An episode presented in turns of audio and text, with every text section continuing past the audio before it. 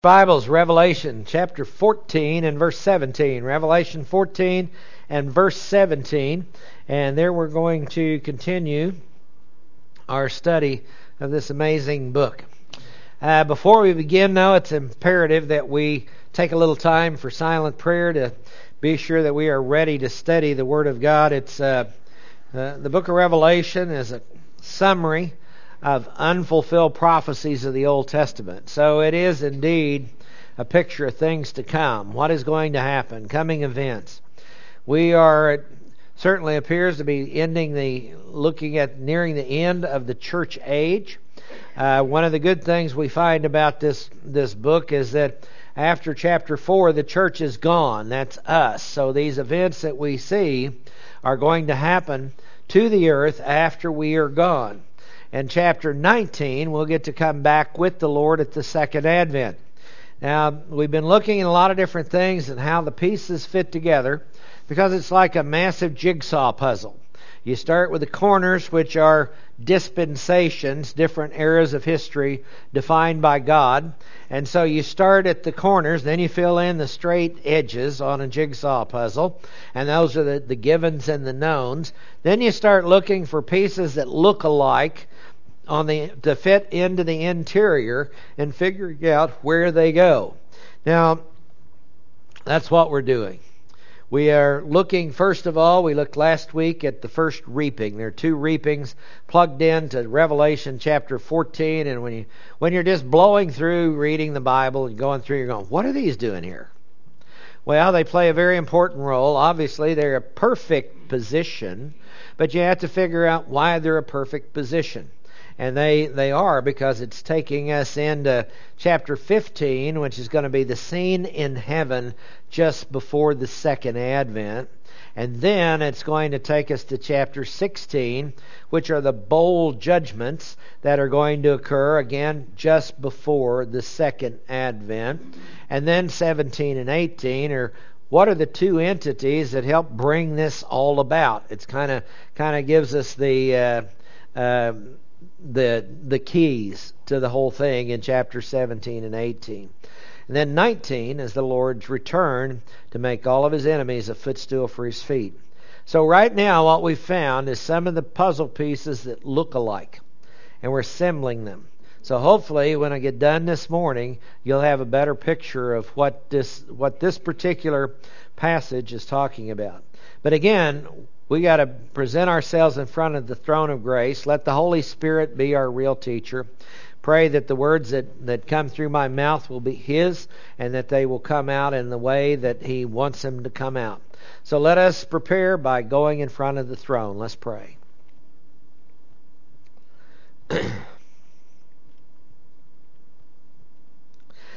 Father, we're so amazingly blessed to have your word perfectly handed down to us, preserved from the time in which it was written. And so we could open it up and look into it today and see magnificence and stand in awe of who you are, that you have preserved it and brought it to us at this day and time, 2,000 years or so after the last word was written. Father, I pray that we will see the significance of it, we be awestruck by it, and Father, I pray that we'd be able to understand it and remember it and then use it wisely. For we ask it in Jesus' name. Amen. Well, in the uh, chart of things to come over here, the chart of things to come, you guys have this memorized by now, I'm sure. Right? You've been taking it home, thinking about it, studying it. And so that's good that you have. This will be a review for you. If it if you don't have it memorized, then we're going to go through it again. So hopefully you get some more. Chapter 1, the Lord shows up walking in the lampstands, gives a revelation to John on the Isle of Patmos in 96 AD. Chapter 2 and 3, letters to the seven churches. It, after these chapters, the church disappears till chapter 19 which is an argument from silence that the church is gone. I believe it's a pretty good argument. Revelation 4 1, Behold, I looked at door standing open in heaven. And when you study the other passages, it says there are two doors into the millennial kingdom. One is going to be the rapture, the other Advent. The rapture is the one we want to go in. See? Because all follows after the rapture. So if you're a believer, whether you're awake or asleep, and that's good to know, whether if you're a believer, you're going to go. In fact, doing a uh, uh, Ramona's uh, uh, funeral service yesterday, we're standing in a graveyard. You know, if the rapture happened, that'd be a great place to be. I just think it'd be wonderful. And it might scare the bejeebers out of a few people in the process, but the dead in Christ will stand up first, is what it says. Some people would go zombie apocalypse. Those people come out of the graves are not going to be walking with dead in their eyes. Okay? And they're not going to be slow walking. They're going to come out of there in a new body, is what's going to happen. And that new body is going to be good. Now, chapter 4 and 5, seen in heaven right after the rapture. Looking for someone worthy to open the seals of the book, the scrolls that unleashed the judgments. Only one was found worthy, it says, in heaven, on earth, or under the earth, and that is the Lamb that took away the sins of the world and provided for himself an inheritance of every tribe and nation and people and tongue. That's the Lamb. And he opened the seals. That's chapter 6, and the starting of that sets off some things in motion that are going to go on throughout the tribulation. A massive peace movement, rationing. There's going to be martyrs that's going to happen shortly thereafter because people will get saved right after the rapture. There's going to be an angel come through, and like I said, I think that people are still looking up, wondering what happened to these people that left. And they're looking up, and the angel gives that an eternal gospel to everybody on the planet. And there'll be people that had a little bit of a clue, and these people are going, they're going to be people believe. There's going to be two guys come on the scene. Revelation 11 talks about that. And these two guys, Moses and Elijah, representative of the law and the prophets, are going to minister outside of Jerusalem to the south. They're going to be giving the gospel as well. Out of that, 144,000 male virgin Jews are going to be saved. Everyone from every tribe except Dan. And that's, I believe, simply because they didn't have 12,000 male virgin Jews and the tribe of Dan whenever this occurs. Dan did not cease to exist because it's going to be there, the tribe in the millennial kingdom. They will indeed exist. And also, these two guys in red, two bad guys the beast out of the sea and the false prophet, the Antichrist and the man that authenticates him. First angel. In Revelation 14, earlier part of this chapter, it tells us about the three angels. Second angel is going to come through and say, Fallen, fallen is Babylon the Great. My guess is that, educated guess, it'd probably be the first anniversary probably just about the time that this started to die down, the media started to tamper down this disappearance of all these people all over the planet. Is going to and then guess what? Another angel is going to come through. Fallen fallen is babylon. Are they going to know what it is? Well maybe not but they better find out what are the Babylons that are in view? And we've been studying those first hour in coming events. There's a religious Babylon and a prophetical Babylon. Now, after the uh, seals are open, we find from Revelation 8 1 that there are trumpets that are blown, and it says there was silence in heaven for about half an hour. And that means after this occurs, then here the trumpets are going to be blown. I was asked, when will prophetical Babylon be destroyed? I think it's at the early part of the beginning of the third year of the tribulation. That's connected to Jeremiah 51. We saw first session this morning that talks about the destruction of prophetical Babylon being like a great burning mountain. Second trumpet judgment says something like a great burning mountain was thrown into the sea. So we've got a timing calculation here. It happens before the midpoint of the tribulation because the other trumpet is about the demons released from the bottomless pit and they torment people for five months. So we have a silence of about a half an hour. Then we have these trumpets being blown. The demons come out of the bottomless pit. They go back about 30 days prior to the midpoint of the trib when these two witnesses are killed and lay in the streets of Jerusalem for three and a half days. Now, that looks to be the first part of it. And then we get in Revelation 14, where we are, we get in our verses 14 to 16, and it talks about a reaping. And you're going, what is the reaping?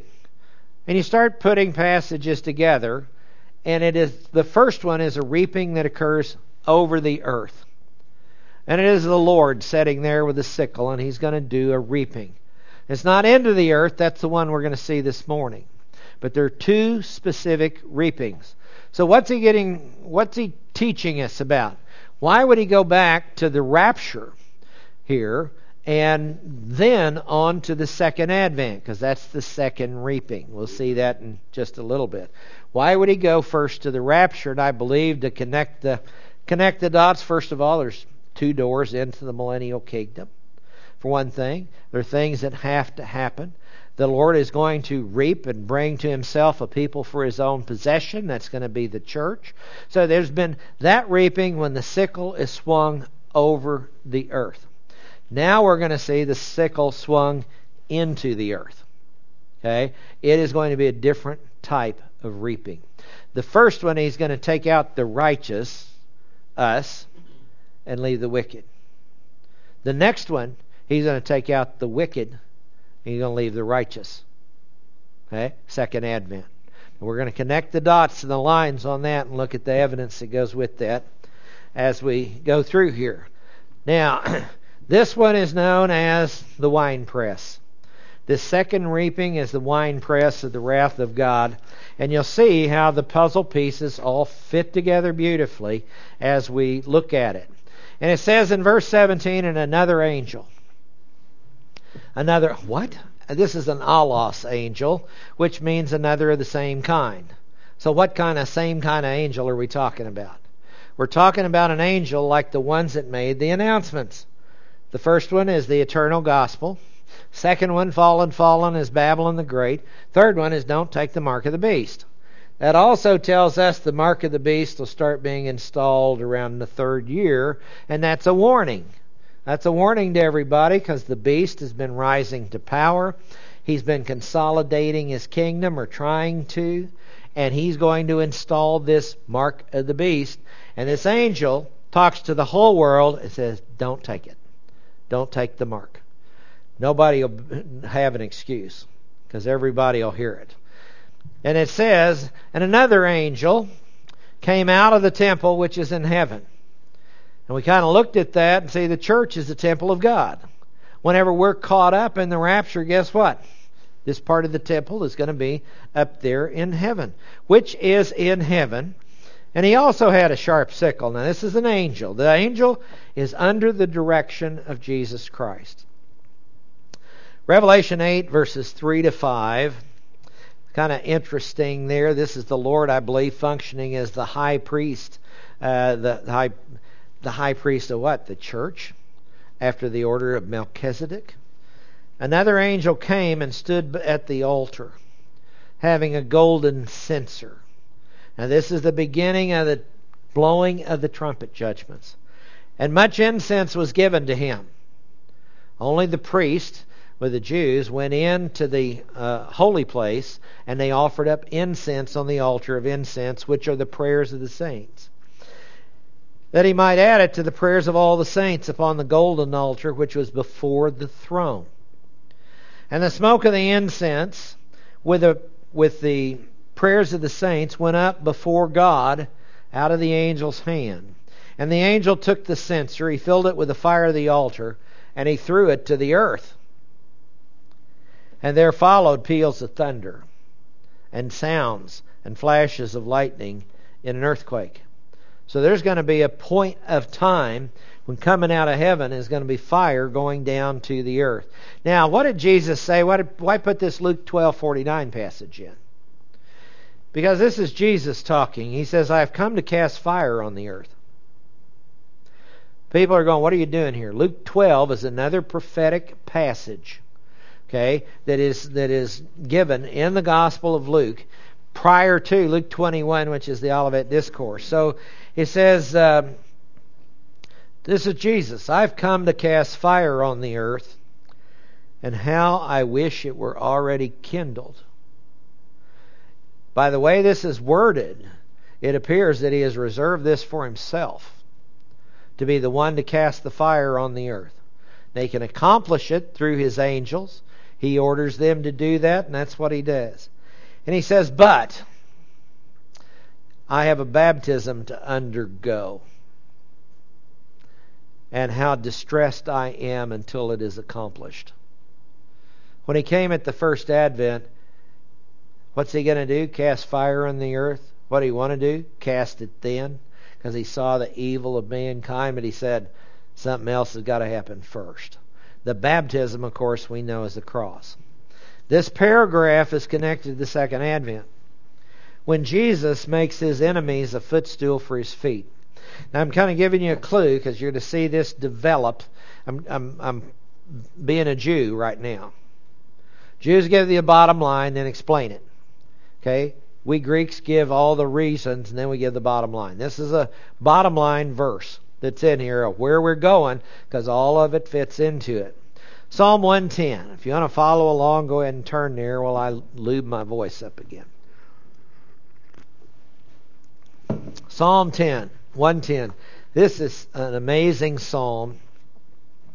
The Lord says to my Lord, okay, this is one that stymied the Jews. This is one Jesus got them with.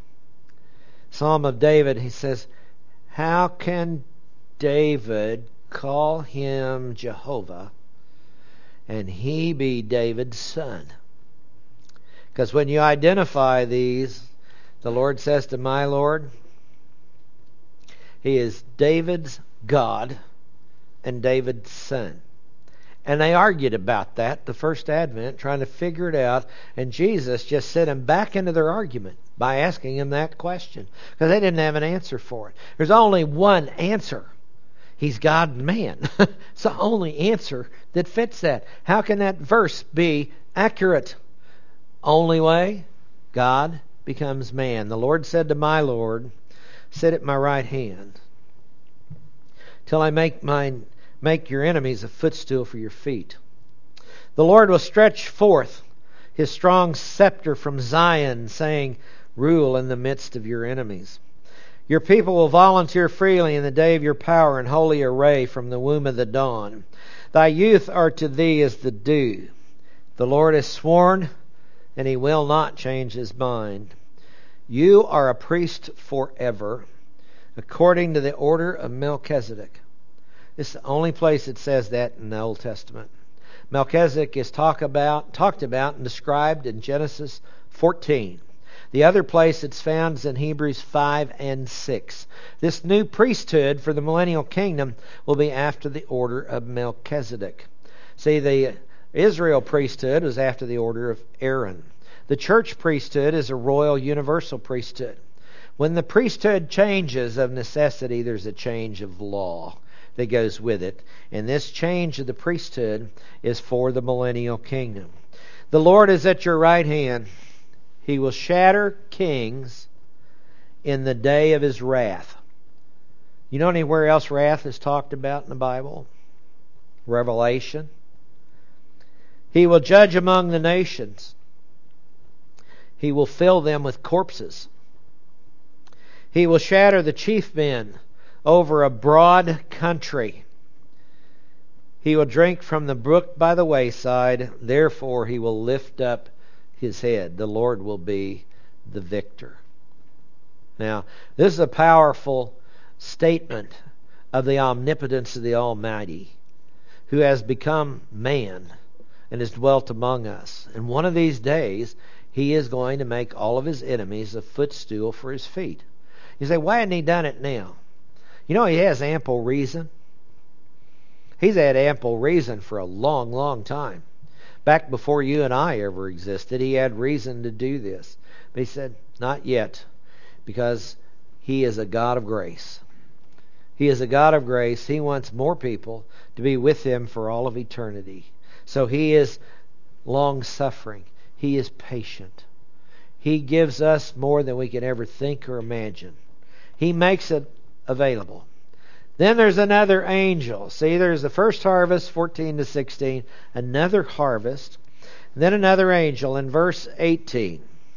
It says, and another angel, another angel of the same kind, the one who has power over fire, came out from the altar.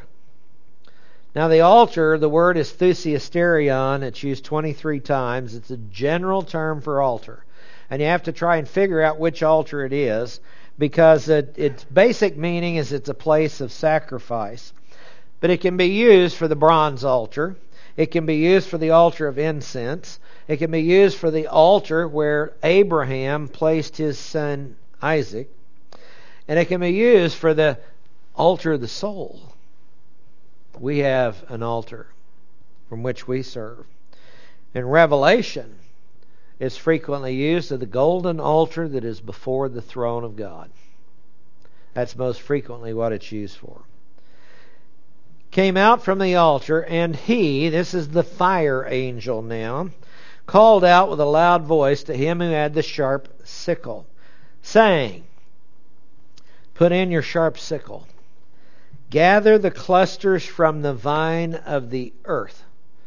So you have to pay attention to all the words that get put into these things because this vine of the earth is something earthly. It is not the vine, which is Jesus Christ. It's different, it's counterfeit because her grapes are ripe. In other words, the time of evil the judgment on evil has come. It is the vine of the earth. Now, who is the vine of the earth? The response by the angel. And the angel swung his sickle. It's interesting. The word swung is balo, which is a word for throw. He threw his sickle into the earth. Now, he's obviously a pretty good shot. Okay? If he lets go of it, he is going to cut down exactly what he wants to cut down he threw his sickle not to the earth, into the earth. Preposition eis, E I S, means from the outside in. One of the very basic rules you learn in Greek grammar. means from the outside in. So he, he threw it into the earth and he gathered the clusters from the vine of the earth. Then he threw them into preposition eis once again the great winepress. Winepress is the word lenon. L E N O N. It's used five times. It's all found in the book of Revelation except Matthew 21:33. We're going to see this again. We're going to have three usages here. The the other use is in Revelation 19:15. And this is what connects the dots to us and lets us know that this great wine press of the wrath of God is connected to the second advent. He says, of the wrath, and this is thumos. It's not the orge word. Orge is the long, burning, slow anger. The word thumos is the explosive anger. See, the orge burns for a long period of time because righteousness is not happy with unrighteousness absolute righteousness of God does not like unholiness. Does not. And so there's a anger that builds, but then when it comes about, it's quick. It's explosive. And of course, none of us know about explosive anger. Things that just happen all at once. You just get kaboom, and there it is. And then it says, and the winepress was trodden outside the city. What city? Jerusalem. Outside the city, blood came out from the winepress up to the horses' bridles for a distance of 200 miles. Uh, literally, it's a distance of 1,600 furlongs. A furlong is a stadion. Now, I guess unless you um, bet on the ponies, you're probably not going to know what a furlong is. But a furlong is approximately 200 yards. Okay, that tells us it's a little longer than two football fields. Right? It's approximately 200 yards. or actually 200 meters. I said 200 yards, about 200 meters. Bethany, the city of Bethany, not the Bethany that we're in right now, but the, the Bethany over there by Jerusalem, is stated to be 15 furlongs roughly from Jerusalem, about 3,000 meters, about 1.7 miles. So Bethany is one of those places that we actually have the word used that gives us some idea as to the distance that it was between Bethany, where Jesus often stayed, and Jerusalem. So when he walked into Jerusalem from Bethany, from his friend's house, then that was less than two miles. That's about what the distance was. Now, the angel of 1417 is an avenging angel armed like Jesus Christ in 1414 because Jesus is the one sitting on the cloud that had the sickle and he swings the sickle over the earth. And this angel's given a specific task. Again, there's a discriminating instrument of judgment which is the sickle.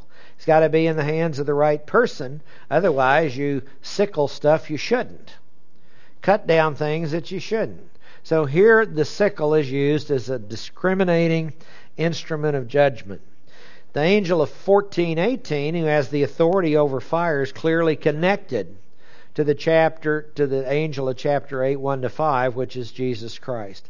But it looks like he sends the angel in this where he is talking about himself in chapter 8 but this angel is operating in accord with the Lord Jesus Christ he's going to use fire to destroy the king of the north now, eventually we had to get to these chapters. Turn to Ezekiel 38, if you would.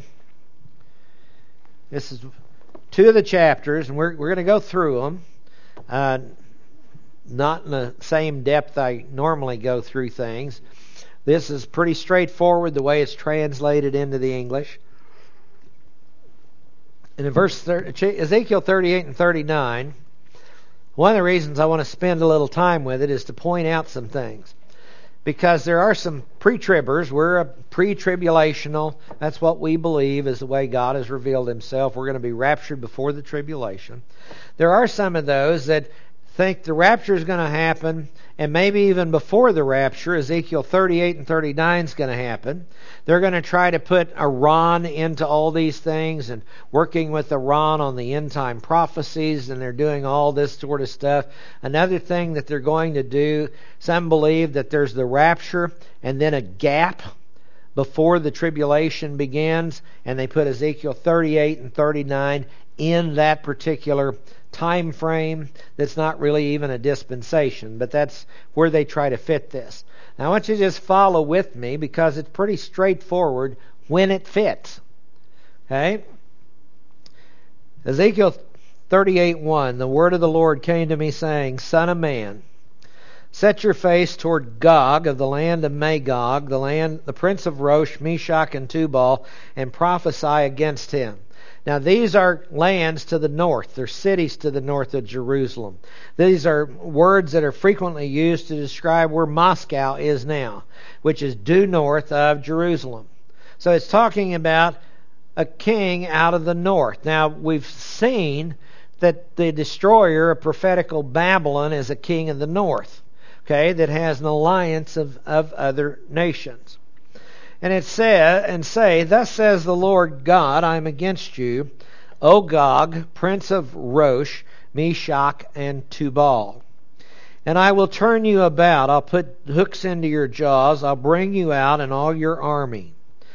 Horses and horsemen, all of them splendidly attired, a great company, with buckler and shield, all of them wielding swords. Now, I'm going to try to put some puzzle pieces together again. Daniel chapter 11. When the king of the north passes by to the west side of the city of Jerusalem en route to Egypt to defeat the king of the south. Okay? That happens later on in the tribulational period to defeat the king of the south. Then rumors from the north and the east, or the west and the east, send him back toward Jerusalem. That's because he's invaded, defeated the king of the south, The kings of the east are now moving to the south end of the Dead Sea, and the king of the west is the Antichrist, and he's assembling in the valley of Esdraelon for the final battle of Har Megaddon, Armageddon, as we as we know it. Okay, so this is just said, I'll turn you about. Why would that be in there? Because after he defeats the king of the south, Daniel says rumors sent him back around. The Lord said, I'm bringing you back. I'm pointing you back north here. So that connects to Daniel 11. And then he says, who else is with him? Persia, Ethiopia, and Put with them. Now, Persia is modern day Iran. Ethiopia is still in North Africa, is where it is. So it fits with the king of the north defeating the king of the south, turning back around, the Ethiopians going back with them, and Put, I forget where that particular place is, all of them with shield and helmet. It's basically saying that people from the north country, Iran, people from the south country have joined in with this uh, king of the north. Gomer with all its troops, Bar with the remote parts of the north with all its troops, many peoples with you. Be prepared and prepared yourself, you and all your companies that are assembled about you, be a guard for them. And after many days you will be summoned. In the latter years, it tells us when the many days are. You will come into the land that is restored from the sword, whose inhabitants have been gathered from many nations to the mountains of Israel, which had been a continual waste, and its people were brought out from the nations, and they were living securely, all of them. It's saying that Israel had been brought back into the land in which it's supposed to be. Okay? The king of the north comes down, defeats the king of the south, and he turns back and he's headed back in that direction. There's another puzzle piece that fits here. Revelation 10. When the angel, Michael, the guardian prince of Israel, takes his foot, one foot in the sea, the other foot on the land, and he's facing south. What's happened? The king of the north has moved down south. He turns back to lay siege toward Jerusalem, and he's look they're looking face to face with Michael, the archangel. I want to see that one play out. Okay? We're going to be in the arena of history with a great cloud of witnesses up there, so we'll get a look at it. But I want to see just what he does. Is Michael a little guy about my size that just says, "Come on, bring it on," or is he is he uh, significantly larger? What? How's he going to manifest himself? Is the question I'm asking. And you, this king of the north, will go up. You'll come like a storm. You'll be like a cloud covering the land, you and all your troops and many people with you. They're going to come back and lay siege to Jerusalem. Thus says the Lord God, it will come about on that day that thoughts will come into your mind and you will devise an evil plan. And you will say, I will go up against the land of unwalled villages. I'll go against those who are at rest and live securely, all of them living without walls and having no bars or gates. Why are they living securely? Because they made a covenant with the Antichrist. That's how they were able to go through there and defeat the king of the south. Because who is an enemy of the Antichrist? A monotheist. Right? Who's the king of the south? Islam. Who are the kings of the East? Polytheist. Who do they kill en route to the south end of the Dead Sea? Islam. Monotheist. It's a holy war. And it says, now you're going to go back, and then they decide to get back into Israel, and hey, we got free passage through here because there's no resistance to them going to the west side of Jerusalem when they invade the king of the south. No resistance at all. Now they come back in and go, hey, this is easy pickings. And if you've just seen Egypt and you come back into a land flowing with milk and honey, you might be interested in making it your own. The Russians have always been known for that anyway. It says, to capture spoil, to seize plunder, to turn your hand against the waste places that are now inhabited, against the people who are gathered from the nations, who have acquired cattle and goods and live at the center of the world. They're talking about Israel restored back into the land when this has happened. Sheba and Dedan and the merchants of Tarshish with all of its all of its villages say to you, Have you come to capture spoil? Have you assembled your company to seize plunder, to carry away silver and gold, take away cattle and goods, and capture great spoil? That's where that's what they're decided they're going to do. Therefore, prophesy, son of man, and say to Gog. Here he is talking to Ezekiel. And if I should have put it in context of Ezekiel to begin with. Because if we were to go back to Ezekiel 34 to 36 or 37, what is that?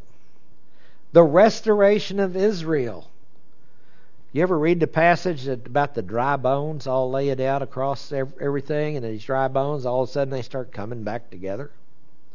Skin starts being put back on them, and the breath is breathed into them.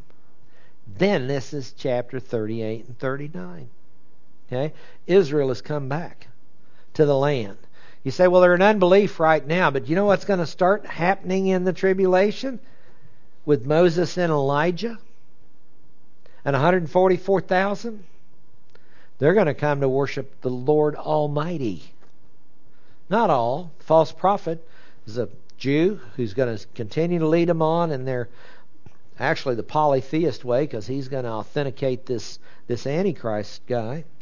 But he says, Thus says the Lord God, on that day when my people Israel are living securely, will you not know it? You will come from your place out of the remote parts of the north, you and many peoples, with you, all of them riding horses, a great assembly, a mighty army. That's the cavalry's gone through there. And you will come up against my people Israel like a cloud to cover the land. And it will come about in the last days that I shall bring you against my land. Now, the last days look usually at days before a great prophetic event. There has been one that's happened called the rapture. The next one is the second advent. This is pushing this event into the last part of the tribulation. And he says, And I shall bring you against my land in order that the nations may know me when I shall be sanctified through you before their eyes, O Gog. Thus says the Lord Gog. Are you the one of whom I spoke in former days through my servants, the prophets of Israel, who prophesied in those days for many years that I would bring you against them? And it will come about on that day when God comes against the land of Israel, declares the Lord God, my fury will mount up in my anger. And in my zeal and in my blazing wrath, I will declare on that day there surely be a great earthquake in the land of Israel. Now, see, I we can connect the dots here. Because what's going to happen in the bowl judgments? The last one is going to be an earthquake of such a nature that is going to split Jerusalem into three parts. Okay? So he's brought them in. This is another one of those connectors. Earthquakes all through the tribulation. But when it puts great in front of it, in the Bible, it said as something unusual. In the land of Israel. And the fish of the sea, the birds of the heaven, beasts of the fields, all the creeping things that creep on the earth, and all the men who are on the face of the earth will shake at my presence when he unleashes the bowl judgments. They are still fighting against the God of the heaven. But when he does it, there's not anybody left on this planet doesn't know it's not the God of the heavens that's bringing all this stuff. He's bringing it on. He says the mountains will be thrown down. Steep pathways will collapse and every wall will fall to the ground. This is talking about the events just prior to the second advent. And I shall call for a sword against him on my mountains, declares the Lord God. Every man's sword will be against his brother. It'll be believer versus unbeliever. And with pestilence and with blood I will enter into judgment with him. I'll rain on him and on his troops and on the many peoples who are with him a torrential rain with hailstones, fire, and brimstone. What happens on the sixth bowl? I've read ahead. Hundred pound hailstones. Okay? You think these are connected? I believe these verses are clearly connected. And I shall magnify myself, capital M. This is the Lord God. Sanctify myself and make myself known in the sight of many nations. And they will know that I am the Lord. And you, Son of Man, prophesy against Gog and say, Thus says the Lord God, Behold, I am against you, O Gog, prince of Rosh, Meshech, and Tubal. I shall turn you around, drive you on, take you up from the remotest parts of the north, and bring you against the mountains of Israel. And I shall strike your bow from your left hand, and dash down your arrows from your right hand. You shall fall on the mountains of Israel, you and all your troops, and the people who are with you. I shall give you as food to every kind of predatory bird and beast of the field. See, that's connected to Revelation 19 when he gathers together all the, the, the vultures, the carrion birds, the ones that eat the waste, he gathers them all together. You will fall on the open field, for it's I who have spoken, declares the Lord God. And I shall send fire upon Magog. See this fire that is already connected to be dropped by this angel at a specific point in time, I believe is in conjunction with all the bowl judgments right here. It's in conjunction with the, the second advent and the destruction of the king of the north. And my holy name I shall make known in the midst of my people Israel. And I shall not let my holy name be profaned any more. Now, if you want to know what the timing is of this, it can't be pre tribulation or that wouldn't be fulfilled. It can't be tribulational other than near the end of it, or it can't be fulfilled. Because people will blaspheme him all the way up till the time that he comes back and splits Mount, Mount of Olives open and, and the Jews run through it. And he says, The nations will know that I am Jehovah, the Holy One in Israel. Behold, it is coming. It shall be done, declares the Lord God. It's the day of which I have spoken. Then those who inhabit the cities of Israel will go out and make fires with the weapons, burn them. Now, see, this is not pre trib. okay? Who's going to give up a weapon in the tribulation? Millennial kingdom, what are they going to do? They're going to take all their weapons, burn them, shields, bucklers, bows, arrows, war clubs, spears. For seven years, they'll make fires out of them. They will not take wood from the field or gather firewood from the forest. They will make fires with the weapons. And they will take the spoil of those who despoil them and seize the plunder of those who plundered them, declares the Lord God. And it will come about on that day I will give Gog a burial ground in Israel the valley of those who pass by east of the sea, and it will block off the passers by. So they will bury Gog there with all his multitude, and they will call it the valley of Hamon-Gog. For seven months the house of Israel will be burying them in order to cleanse the land. Even all the people of the land will bury them. It will be their renown on the day that I glorify myself, declares the Lord God. They'll set apart men who will constantly pass through the land, burying those who are passing through, even those left on the surface of the ground, in order to cleanse it. At the end of seven months, they will make a search. And as those who pass through the land pass through, and anyone who sees a man's bone, then he will set up a marker by it until the bar- barriers have buried it in the valley of Hamon-Gog. And even the name of the city will be Hamonah so they will call so they will cleanse the land. As for you, son of man, thus says the Lord God. Speak to every kind of bird, to every beast of the field, assemble, come together from every side to my sacrifice. I'm going to sacrifice for you uh, as a great sacrifice on the mountains of Israel, that you may eat flesh and drink blood. You may eat the flesh of the mighty men and drink the blood of the princes of the earth. So you'll eat fat. You'll be glutted from my table. He's saying he's going to feed the birds. Revelation 19 talks about it again. See, here is a prophecy given 500 years before Christ. Never has been fulfilled, and it's going to happen. Verse 21 I shall set my glory among the nations. And all the nations will see my judgment, which I have executed, my hand, which I have laid on them. See, it's interesting because they'll all be gathered together in that one place.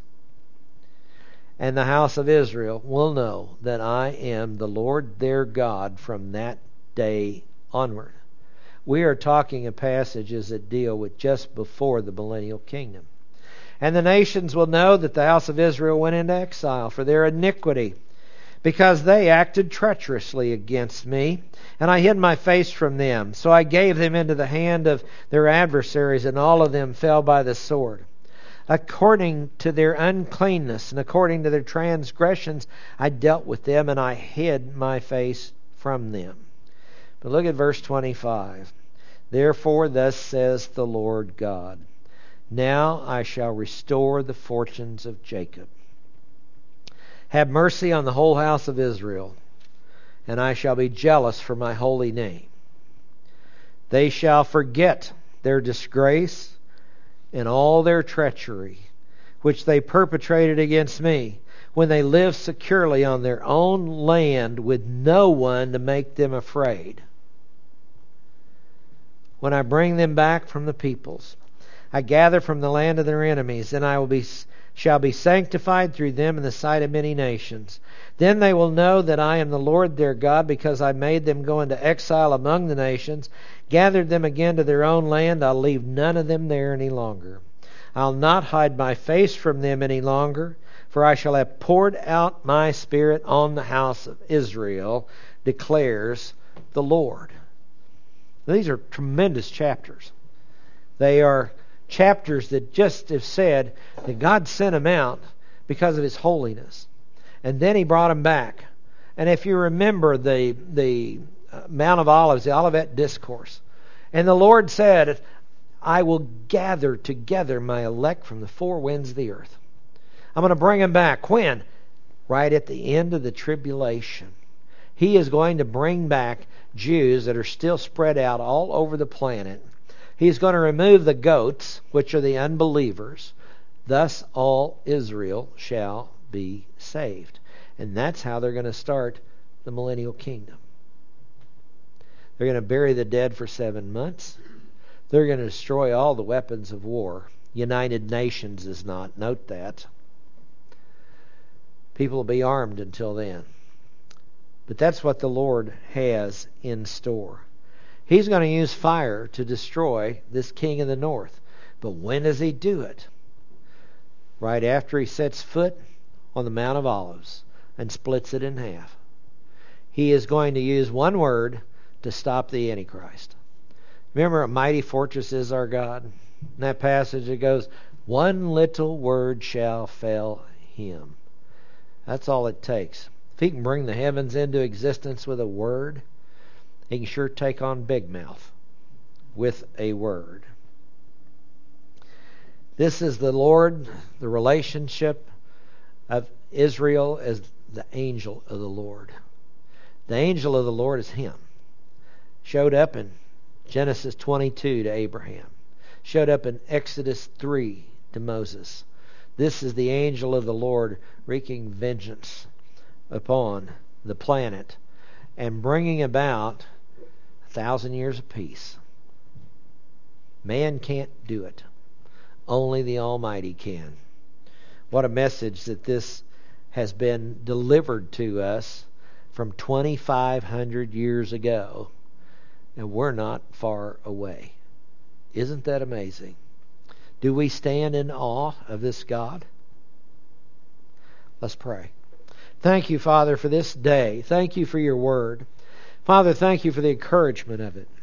We see evil go on and go on, and unrighteousness go on and go on. People not availing themselves of the grace that you have offered so freely and the salvation that you have provided, so that all one has to do is believe in the Lord Jesus Christ. And Father, we pray that in this time frame in which we live, we pray that more and more people the Holy Spirit would convict of sin and righteousness and judgment. We pray the gospel would get to them very clearly. And Father, we do pray that there would be more added into this bride for your Son known as the church. Father, we give you the praise because it's an amazing plan. And we thank you for the privilege of participation in it. In Jesus' name we pray. Amen.